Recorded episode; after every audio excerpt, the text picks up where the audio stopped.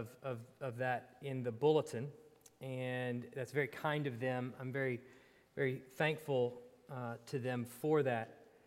Uh, but in the last two months, you have fed us, you have moved us down from a third story apartment and into a two story house. You have given us groceries, you have given us gift cards, you have given us flowers, and you have given us help of all kinds. We had someone even take our trash out for us.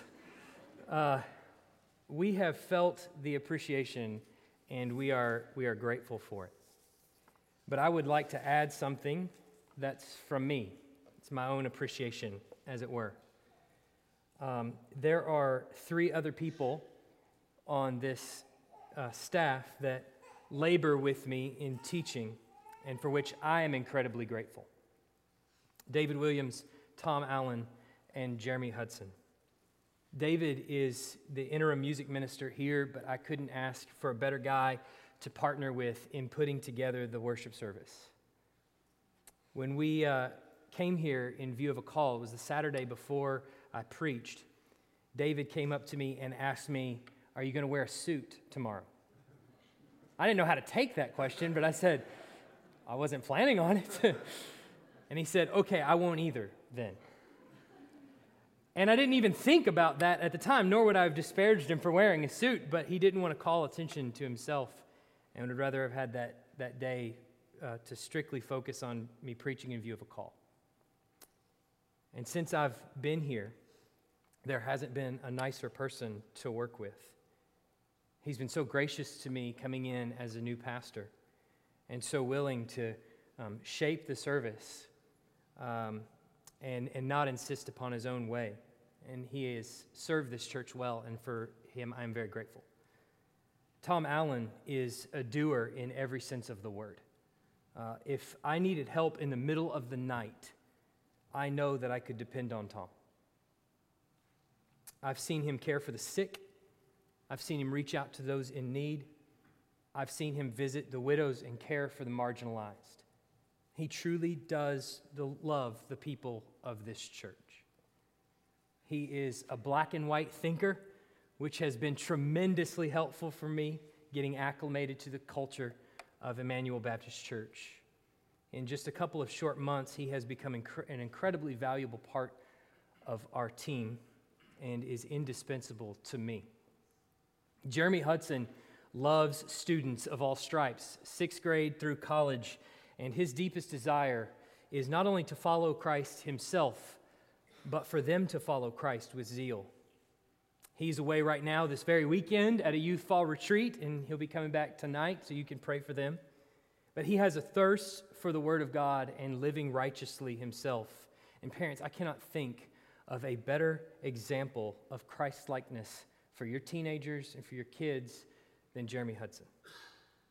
He's not one that's ever cared to have a big name for himself or for anyone to think much of him. All he wants is for people to know Christ and to make him known. And what a privilege it is to know him and have him on our staff.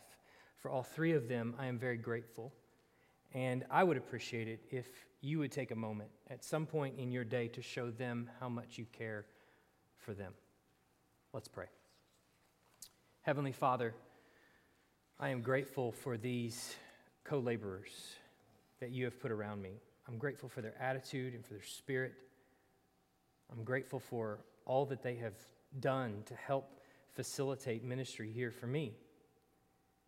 I pray, Lord, that we could show them in the coming days kindness we can appreciate them for the work that they put in on a weekly basis.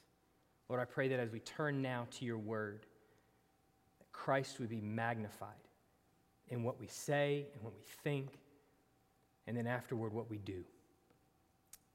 It's in Jesus' name we pray. Amen. Open your Bibles, if you have them, to Colossians. Colossians chapter 3, verses 1 to 4. If you don't have a Bible on the pew back in front of you, there should be a black Bible you can turn to page 984. If you really don't have a Bible, uh, not just that it's not with you, but you literally don't have one, take that. It's our gift to you. I have not run that by anybody, but I'm, I'm guessing that it's going to be okay. Uh, I'm not talking about if you got one crumpled up in the backseat of your car. I'm talking about like I don't have one. Okay, uh, take that one. It's a gift to you. Um, to many of you in this room, I am I'm still very young, and and I get it. In the grand scheme of things, I'm 34 years old, and I, and I understand that that in, in, in the overall picture, that is, that is really pretty young. But I've noticed a couple of things that are beginning to change in me as I get a little bit older. And, and, and first, this occurred to me when it, when it rained outside. I knew that I had become adult, an adult when I looked outside and I saw that it was raining. See, when you're a kid and it rains, it bums you out. You don't get to play outside, you know? Uh, when you're a teenager or maybe even just driving and you're not an adult, you, you know, it ruins your plans and you have to kind of change all the things that you were, you were planning. But I noticed that I had become an adult when I looked outside and it was raining and I said, well, we need it. right? That is when you've crossed the threshold into adulthood when you think about your grass and how much benefit your grass is getting because of the rain. Or, you know, the lakes are drying up. Uh, we, need, we need the rain. Uh, welcome to adulthood, you know. Um, the other thing that I've started to notice is that there's one phrase that I'm, I'm growing to use more frequently, and that's uh, knowing what I know now. And it's usually followed by a lot of other things, but you say, you know, knowing what I know now. And when you're just starting out in life, you don't know anything. And so you just you're just learning it all for the first time. But when you, I've noticed like when you cross it about 30 ish, you've already had your first series of swings and misses. And now you're, they're coming back around again. And, and, and, I realize there's a lot of mistakes to be had in the future, but you're starting to see these same opportunities and options and things presented to you now for a second time. And you're starting to make decisions differently because now you know after having made the mistake the first time. It, it seems that you've, or it assumes that you've seen this thing before, right? knowing what I know now, I would choose differently. Knowing how the story ends, knowing how this thing, all this thing plays out, and knowing now that I know how this thing ends, I will make different choices the next time this comes around. The here and now will be much different when this comes around again. As an example, one time in the middle of a Texas summer, uh, my neighbor comes knocking on our door late at night. It was about 11 o'clock at night, and she says, Your, your air conditioner is making a really funny noise. Now, I didn't know what I know now then, all right? So I panicked. I cut off the AC. I called the guy, the only guy that would come at 2 o'clock in the morning to fix my AC because it was making a funny noise. Now, the only reason that I have one kidney today is because I had to sell the other to pay him before he left. Knowing what I know now, the outcome will be much different the next time. Over the last few weeks, we've been discussing Christ's sufficiency in all things. And in fact, even from the very beginning of Colossians, Paul's laid out this incredibly strong argument to the Colossians for who they are in Christ. This is who you are in Christ. He's told us that you are reconciled to God through Christ Jesus, and that by virtue of our faith in Him, we have been transformed and transferred from the domain of darkness and into the kingdom of His beloved Son. And he has challenged us to keep our minds focused on this very fact, focused on the kingdom of God. Now, we've called this series Heavenly Minded, and you'll remember the definition that I put forward at the very beginning of this series. It's to have one's thoughts governed by the attitudes and affections of the very Spirit of God. Well, Paul's going to close out the first half of the book today. This is the end of the first half of the book where he's been laying out mostly doctrine. And he's been showing us what's theologically true about Christians, what is true of you as a Christian. Well, in this short little four verse passage, this is going to be our bridge. It's going to close out the first section, reminding us who we are in Christ, and then it'll connect us to our next section, where we'll start to see a lot in a lot more practical way what that means for us. So, Paul will close out this section and he's going to remind us who Christ is. He's going to send us into the next section where, where we'll be challenged to live as heavenly minded Christians. And much like how we began this series back at the very beginning, we started by applying it directly to our church. We're going to be challenged now to kind of do essentially a little temperature check of seeing where we're at. How are we doing as a corporate church body being heavenly minded? It's not only a time for us to look at the here and now, but to look at the future and actually be able to say, knowing what the outcome of this story is, knowing what we know now, how are we living as heavenly minded Christians? Look with me at our text, Colossians 3, chapter 1, uh, verses 1 through 4. If then you have been raised with Christ, seek the things that are above, where Christ is, seated at the right hand of God. Set your minds on the things that are above, not on the things that are on earth. For you have died, and your life is hidden with Christ in God. When Christ, who is your life, appears, then you also will appear with him in glory. In these four verses, there are two commands that Paul is going to give to us. The first one is in verse 1, and the second one is in verse 2. And then at the very end of this passage, in verse 4, he's going to give us really a, a challenge that sort of lays the foundation for the two commands that he's already given to us in 1 and 2. So, all of this is pushing us to be heavenly minded Christians with what we know to be true about Christ.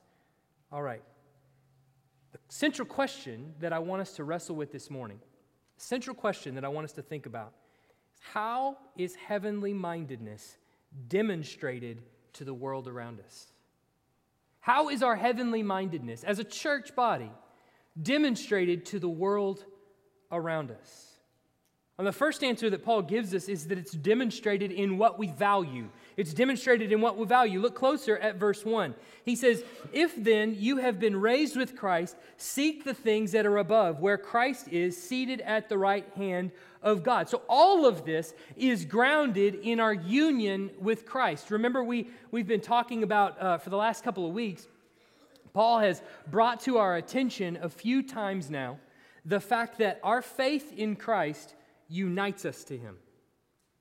It's united us to Christ. And what that means is that He represents us now before God. So Adam represents the whole human race. Adam is the representative of the whole human race. So when he fell, when he took a sinful step, we all took that sinful step. We all fell with him, and we're all judged by virtue of his choice as our head. He represented us. Now, in Jesus Christ, by having faith in Jesus Christ, Jesus now is also our representative through faith. This is why Jesus himself, he tells Nicodemus in, in John chapter 3 that you must be born again. And Nicodemus has no idea why he would say that or why he would use those terms. He doesn't understand what Jesus is talking about. Well, our first birth means that Adam is our representative, and we've fallen and we're dead with Adam. We, we reap the deadly consequences of Adam's sin. But now, being born again by faith in Christ, Christ now represents us in God's new kingdom. Jesus is now our representative. So, Paul's picking up on this in Colossians, and he's challenging us as believers in Jesus Christ to not be caught up in the trappings of the world, in all the things that the world has to offer. The world is going to perish, it's going to die, it's going to, to burn. And for those that have maintained faith in Jesus Christ, you now have a hope that is beyond this world. You have been united to Christ. He died physically. He came into Adam's world and died physically. And then you died that death with him. He died the death that you deserved. He already died that death. And then he was resurrected. And if you believe in him, if you are united to him, that is the resurrection that you are going to experience as well. In the previous passage that we read last week, Paul said, If with Christ you died, And then he went on to talk to us about legalism and the, the legalistic tendencies that make up a lot of religion. And he's saying, he's making the point that if you died with Christ, those things don't hold sway over you anymore. You are part of a new kingdom. You are a citizen of a brand new world that God is creating, that he is invading this earth with. Those things don't hold sway over you anymore if you died with Christ. Now he's giving the other side of that. He says, if you have been raised with Christ, so if you died with Christ last week, now if you have been raised with Christ. And what follows is how we should live now as citizens of this new kingdom. If we are truly united with Christ and if we are citizens of this new kingdom, it should change the way we live. If we are tied to his resurrection, that means that we are citizens of the kingdom of God. So Paul's making a logical argument here. And think about this for a second. And this may be a new thought for some of you if, you if you've never thought about this before. Just, just follow me. If Christ resurrected, he, he got up from the grave bodily, and then what happened to him? Oh, he went away. He went away. He's gone. He now sits at the right hand of God. And Paul tells us that at the very end of the, verse 1. He sits now at the right hand of God. He's, he's away, he's not here. Jesus Christ, at this very moment, is sitting on his throne in his kingdom, ruling heaven and earth. Now, Paul's argument is that if you're a Christian, you are there with him. And of course, I think if Paul were here and he was telling us all this, we would, some brave soul in here, maybe, would probably raise your hand and he, he might call on you. And you would say, uh, uh, uh, Paul, um, I'm not with Jesus. I am here. I'm, I'm on earth. And Paul would say, I think you might be physically here in this very moment, but you are present in God's eternal kingdom because that's where Christ is. And if you're tied to him, he is your representative. There's a little bit of a correlation between that and the American political system. It's, it's different, but there, there's a little bit of correlation. We have a representative democracy. So it means we elect people and they go uh, and represent us in Washington, D.C., or Montgomery, as it were, locally on the state level. So, in some respects, you are in Washington, D.C. If you are a citizen of the United States of America, you are in Washington, D.C. right now, arguing over health care and walls and who knows what. Not doing your job. That's, no, I'm just kidding. I'm teasing. We're not going there. All right. Uh, that's, not, that's not what this is about. Uh, we don't have enough time. Um, but any, the point is that you are there. Uh, your representative is there on your behalf. He is representing you. So, for every one person that's there in Congress, there are multitudes that that person is representing. representing. He is doing things on your behalf.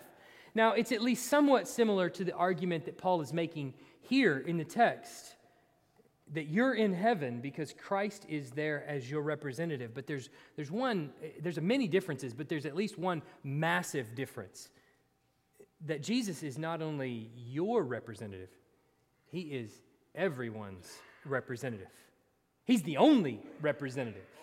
But not only that, he's not just a representative, he is the king.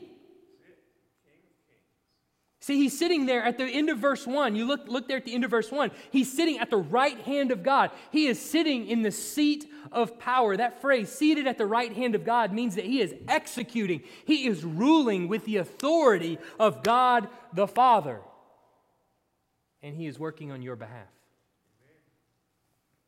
So, Paul gives us this first command seek the things that are above where Christ is. And when Paul says to seek the things above, he means that to act according to what has eternal value. What are the things that has, have eternal value? You are to act accordingly. But Paul makes clear that what, the, what has eternal value is what's valuable in the kingdom of God. But he also makes clear that the only things that have value have eternal value, and the only things that have eternal value are the things that Christ has deemed valuable.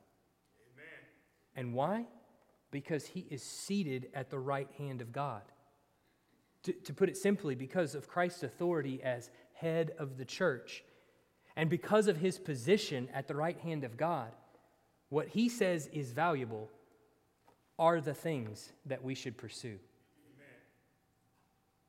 Let's go back for a second to the American political system. Imagine if you were to say, My representative is so good in representing me before Congress, if he says that he's going to overturn Roe v. Wade, close all the abortion clinics. Go ahead. Start closing them down right at this very moment because my representative is that good. Paul's saying, Look, Christ has resurrected from the dead. You are with him in heaven. All that he has done, is doing, and will do in the future is a slam dunk. So start living that way right at this very moment because you are already in his kingdom. Because even though you're not fully there yet, bodily. You are there already in Christ. So that means that the things that Christ values are the things that you and I are to seek after. It's set in stone policy. You are to seek after those things right at this very moment. You are to live out the values of Christ's kingdom in the here and now. Yes. Here and now. as an example of those values, Jesus told us when he left make disciples. We don't have to argue about what are the things that are valuable. We don't have to have a long discussion about what things are valuable. Jesus told us when he left people, disciples, worshipers of God are valuable. Missions is about bringing people into the worship of God. And so that's never on display more in a church when they engage in church planting.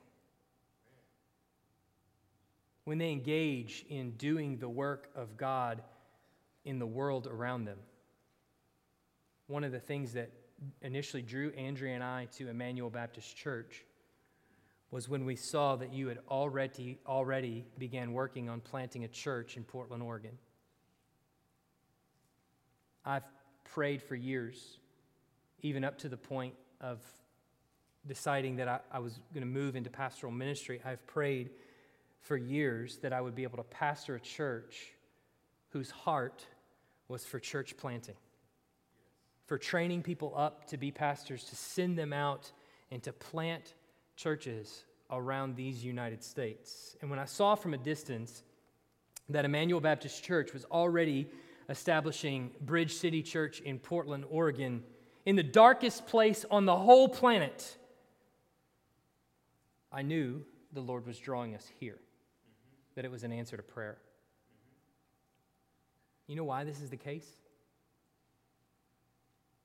Because there's nothing more evident in Scripture that God has chosen to spread the gospel through the establishing of churches.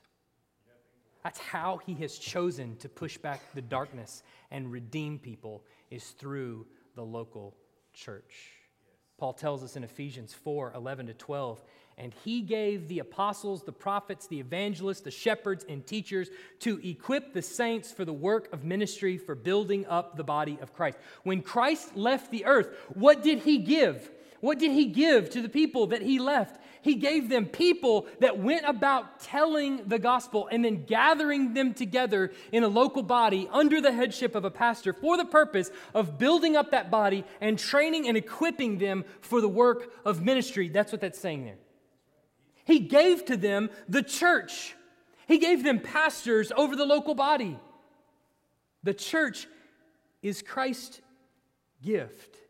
And it's the way he has chosen to make disciples in the world. This is the pinnacle of a kingdom value. And listen, a church demonstrates that it's heavenly minded when it values the things that Christ values.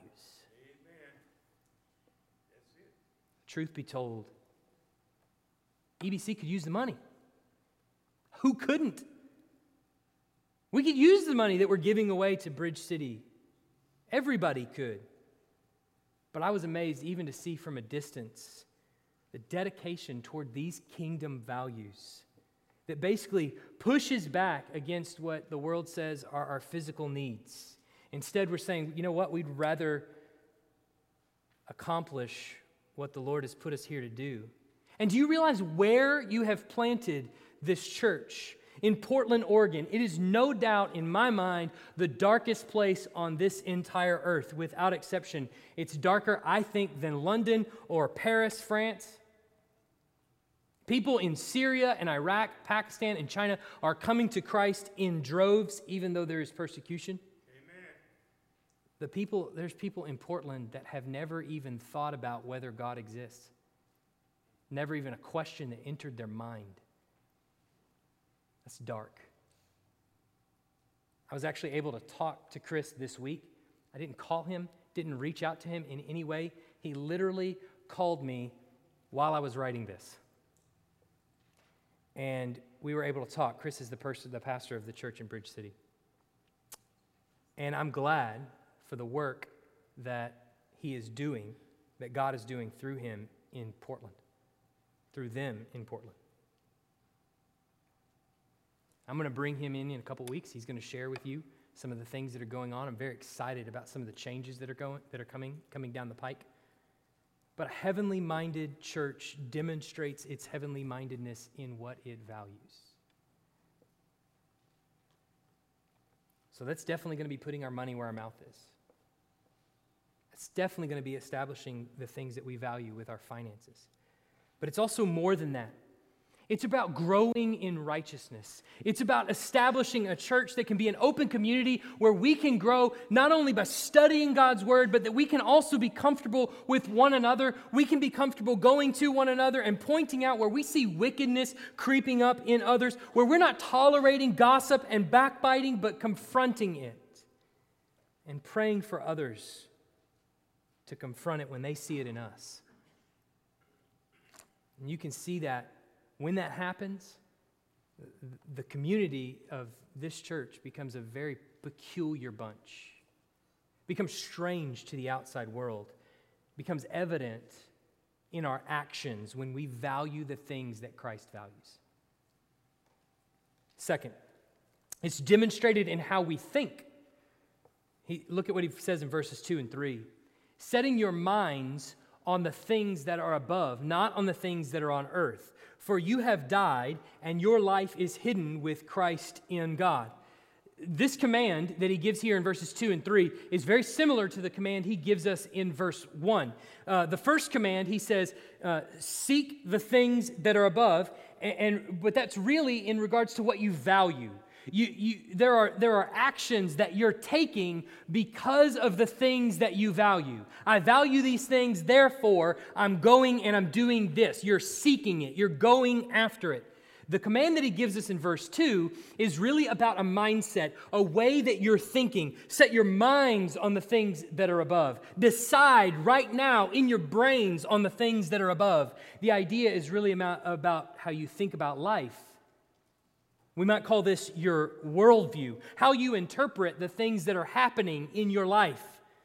Now, certainly the two are connected. If you're thinking right, then typically your values are going to be set in the right place and you're going to, you're going to go after those. But there is a subtle difference. Remember what Jesus says to, to Peter in Matthew 16 23. Uh, it's right after Peter confesses, You're the Christ, the Son of the living God. And he says, that, That's exactly right. You're, you're, you're spot on there, Peter. And then Jesus tells Peter, you know, now I'm going to go die on the cross. And Peter is like, wait a minute. He, he, takes a step back and he says, mm, no, that'll never happen. You'll never die. Jesus tells Peter, Get behind me, Satan. You are a hindrance to me. For, here it is, you are not setting your mind on the things of God, but on the things of man. So, so you see what's happening in the story. Peter is responding to Jesus going to the cross, and he's saying, Look, no, uh, that can't happen because he's only considering how Jesus' ministry benefits him. You can't go to the cross. I'm supposed to rule with you. I want to sit next to you on your throne. I want to be there with you. We're going to rule together. He wants to rule with Jesus. And sorry, Jesus, if, if I'm going to rule with you, you dying does not accomplish that goal in my mind. Jesus tells him, You've got your mind set on something. Now, it's a negative example here. Peter has his mind set on the things of man, and what we're told is set your mind on the things of God instead. But you can see what it would mean then to set your minds on the things of God, to have your worldview shaped by eternal matters rather than the temporal matters here. So, really, verse 2 logically precedes verse 1. You're thinking first, what is God's understanding of this situation? What is His view of this situation? You're setting your mind on it. How does God want me to interpret this situation here? And then seeking it would be going after it once I've set my mind on it. Why would you consider this? Why would you first want to think, what is God doing here? Well, because Paul says right there at the end of in verse 3, you have died and your life is hidden with Christ in God. One of the worst kinds of insults that anybody can ever really give is uh, you're dead to me, right? Now, people use it as a kind of a joke nowadays, but the meaning of you're dead to me is that all the decisions that you could possibly make, everything that you could possibly think, your opinions, all the things that you value are of literally no consequence to me anymore. I don't care anything about your existence. Well, Paul is basically saying the same thing except the other way around. The, you are dead to the world. All of its trappings have literally no influence on you. The values that influence the thoughts and opinions of worldly people are not the kinds of things that influence you. There's a, there's a kind of pressure on parents to push their kids to excel. And some parents just want their kids to fit in, but I think it's part of the same ball of wax, so to speak. We'll, we'll push them to be their best drive them to excel, maybe at a sport or an activity of some kind. And when we start off, it's really just something that's benign. We enjoy it because they enjoy it. We really want to just see them succeed in. it. We want to see them be happy and do something that they really enjoy. But then all of a sudden, this monster of an activity is dominating all of our calendars, occupying all of our time everywhere we go. The family schedule is dominated by it, and we're running ragged to and from just trying to juggle all the activities. I've talked to parents who just complain and complain and complain about the fact that they don't have any time because of the rigorous schedule of their kids. They have very little time to sit around the table as a family and eat together, much less enjoy any kind of thing like family devotionals or, or pray together or any of those kinds of things. And so when I say to them, well, well just stop it. Just, just stop it. You made that schedule. Now you're dominated by it. Just stop it. Just pull the plug on the whole thing. They look at me like I've got three heads. What are you talking about? Well, just stop it. We act like someone else created our schedule. No, that's not true. You set your mind on something, you determined that it was valuable, and then you sought after it. That schedule is a product of your values. There are things that the world values, and there's a way of thinking that goes along with that value system. But that way of thinking and that value system are dead to me. They're dead to me. Or better yet, I died to it. I see its end. I see where it's going. And knowing what I know now, I will make different decisions in the future based on what I know. It has finality, it is going to die. There is literally no eternal value in it. Not only that, but I see inside my house that I have four eternal souls besides myself that I'm responsible for to lead and to shepherd and to grow so that they too see the value of the kingdom of God over all things. So that we all become heavenly minded. Now, sports and school and all of those things play a part in that. They can, anyway. They can play a part in that. But am I thinking in the sports and the activities in the schools of helping my children see the tie in to the eternal value? See how those things are actually building in them Christ likeness? Am I helping them process how these things help them to know Christ better? Or are these activities just a way of sending my kid away so that they either fit in in school or make me look better as a parent? If I haven't given any thought to that, if I haven't thought about how I'm shepherding them through these activities, and I'm certainly not training them in Christ likeness, I'm tr- certainly not training them to set their minds on the things above. How is learning an instrument to the glory of God? There are plenty of ways. Are you helping your children to see that?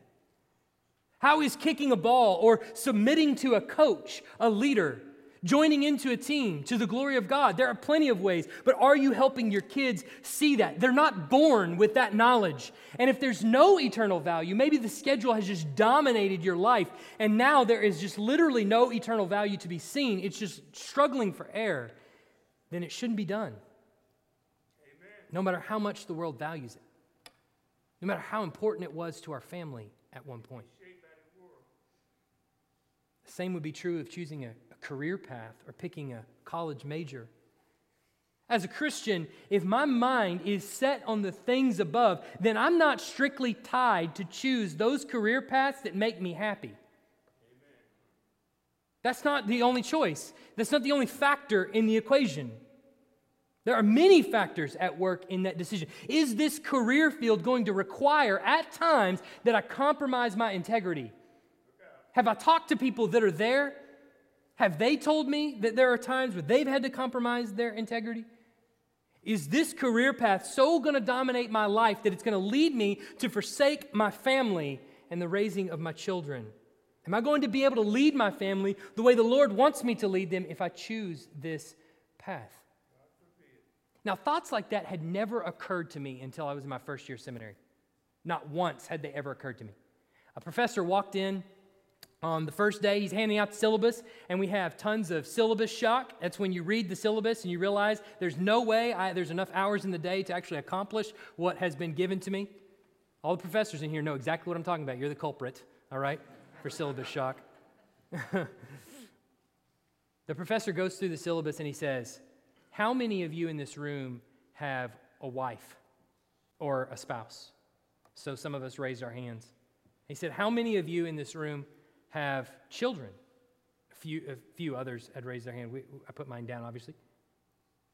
He said, You need to really consider whether or not it would be sinful for you to make an A in this class. It will require so much time and so much work that most likely your wife will be a widow and your children will be orphans. And honestly, it's just not that important. That was the happiest day of my life. I went home and I told my, my wife, I'm like, he, it's, it's a blow off class. He practically just told me, don't worry about this class. I'm doing it for you, baby. I'm doing this for you. I'm slacking off only, only for you the truth is that in, in thinking about the things above, it's going to cause us to process all kinds of things around us differently. It's going to cause us, in some cases, to be very strange to the people that come over to our house or that observe these actions. Well, the church then is really a collection, a coming together of people that are, who are the sum total of people that individually are living lives devoted to the kingdom. They're now coming together in, in, in heavenly mindedness, in love, submitting to one another, outdoing one another in honor, and choosing paths for the whole collection of the church based on the values of God's kingdom. Our heavenly mindedness is, is, is demonstrated to the world in the things that we value and the way that we think. Last, it's demonstrated in our hope. It's demonstrated in our hope. Look at how Paul closes this section in verse 4. When Christ, who is your life, appears, then you will also you also will appear with him in glory. Now, it's certainly an odd way to speak. He says, When Christ, who is your life, appears. What does that mean? Well, because Christ is our representative head, he is our head, because he is the figure who represents us on our behalf, and we have no eternal life outside of Christ, Paul calls Jesus our life. Imagine if someone was in the hospital and they were on life support. There, something is, is breathing for them, something is circulating their blood, there's a tube going in and actually feeding them. All of this is keeping them alive. We would look at them and we would say, they're on life support. Well, we might actually tell them, if we could, we might say to them, these machines are your life. In other words, if they fail, you fail. Period. Well, similarly, Christ is our life. Simply put, without Jesus living a perfect life and facing the wrath of God on my behalf, I am dead in my trespasses and sins. Jesus puts it like this in John 3 36 Whoever believes in the Son has eternal life. Whoever does not obey the Son shall not see life, but the wrath of God remains on him. So there are two groups of people in this world those on whom the wrath of God remains, and those who have Christ as their substitute for the wrath of God. That's it. Those two groups, those are the only two that exist. And it's only by grace alone, through faith alone, in Christ alone, that the wrath of God could be satisfied. Therefore, Christ is my life. But then look at what Paul says. When Christ, who is your life, appears, then you also will appear with him in glory. So he's saying that the reason we have a different set of values and the different way of thinking is because we have a different hope, plain and simple. We have a different hope. We don't have hope in this life only, we have hope in a new life to come. So let's be clear Paul isn't being metaphorical here, he isn't being funny. He's saying that Christ, who currently resides in heaven, who is there, who is seated at the right hand of, father, of the Father, as he told us in verse 1, he will literally, physically reappear coming down from heaven. And when that happens, we, that is his church, will be, if we are dead, resurrected and transformed. If we are living, just transformed. All of the dead and living will be transformed who are in Christ. We'll have bodies that are fit for eternity, to never perish. We won't get sick. If you want to see what that resurrected body looks like as it interacts with the world around us, just look at the stories of Christ's resurrection. That's exactly what we're anticipating, literally and physically. Now, the world thinks that's preposterous. That's just silly. Some people in the church thinks that's silly. But do you understand what Paul's saying?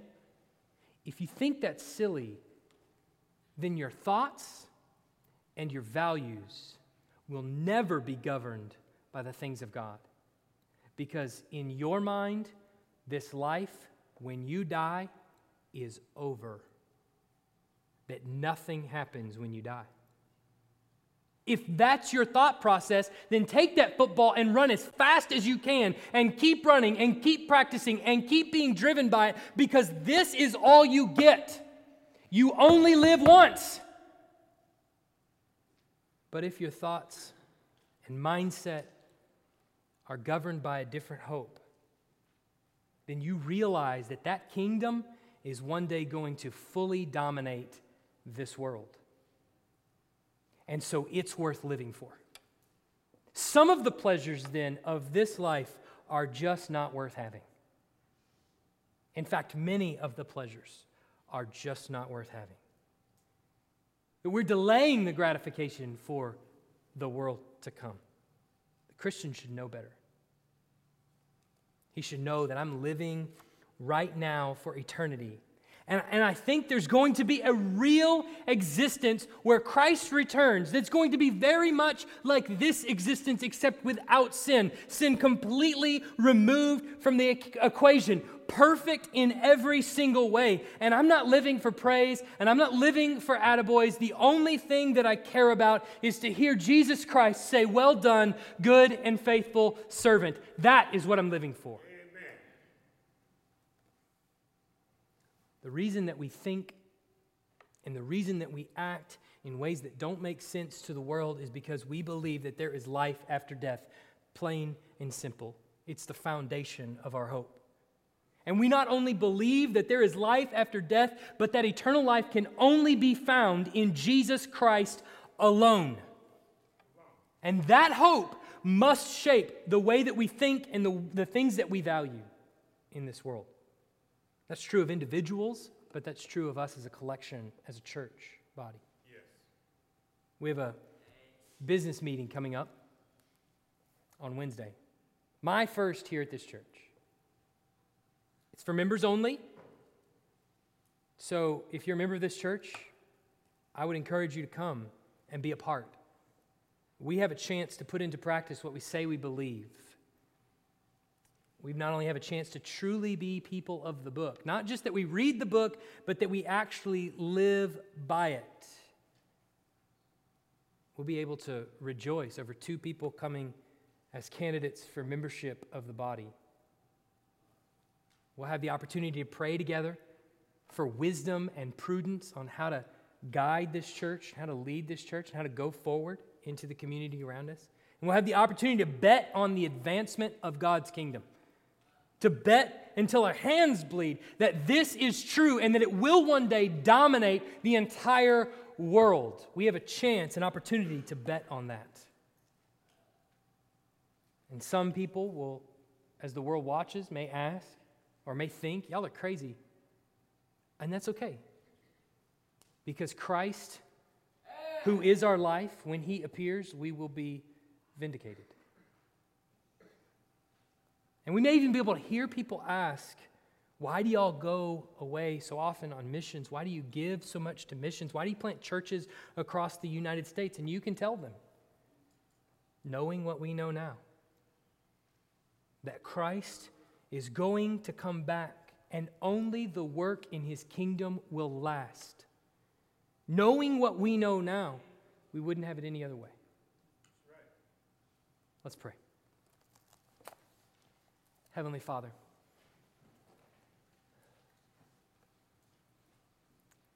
we pray, Lord,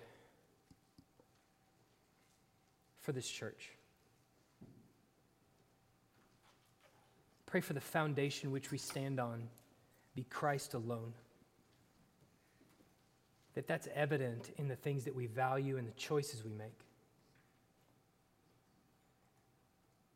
I pray that people would see us as peculiar. It would give us an opportunity to say exactly why we are so peculiar. Pray, Lord, that we wouldn't waver. In the midst of pressure from the culture, even from finances, that we would press on, that we would trust you, that we would trust that you're good, that we would trust that no matter what happens to us, your word will accomplish the purpose for which you sent it. Your will will be done in Tuscaloosa. I pray that we can be a part of it.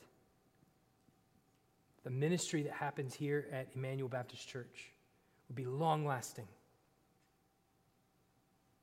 That we would be a bastion of gospel proclamation for many, many, many years to come until you return and set all things right.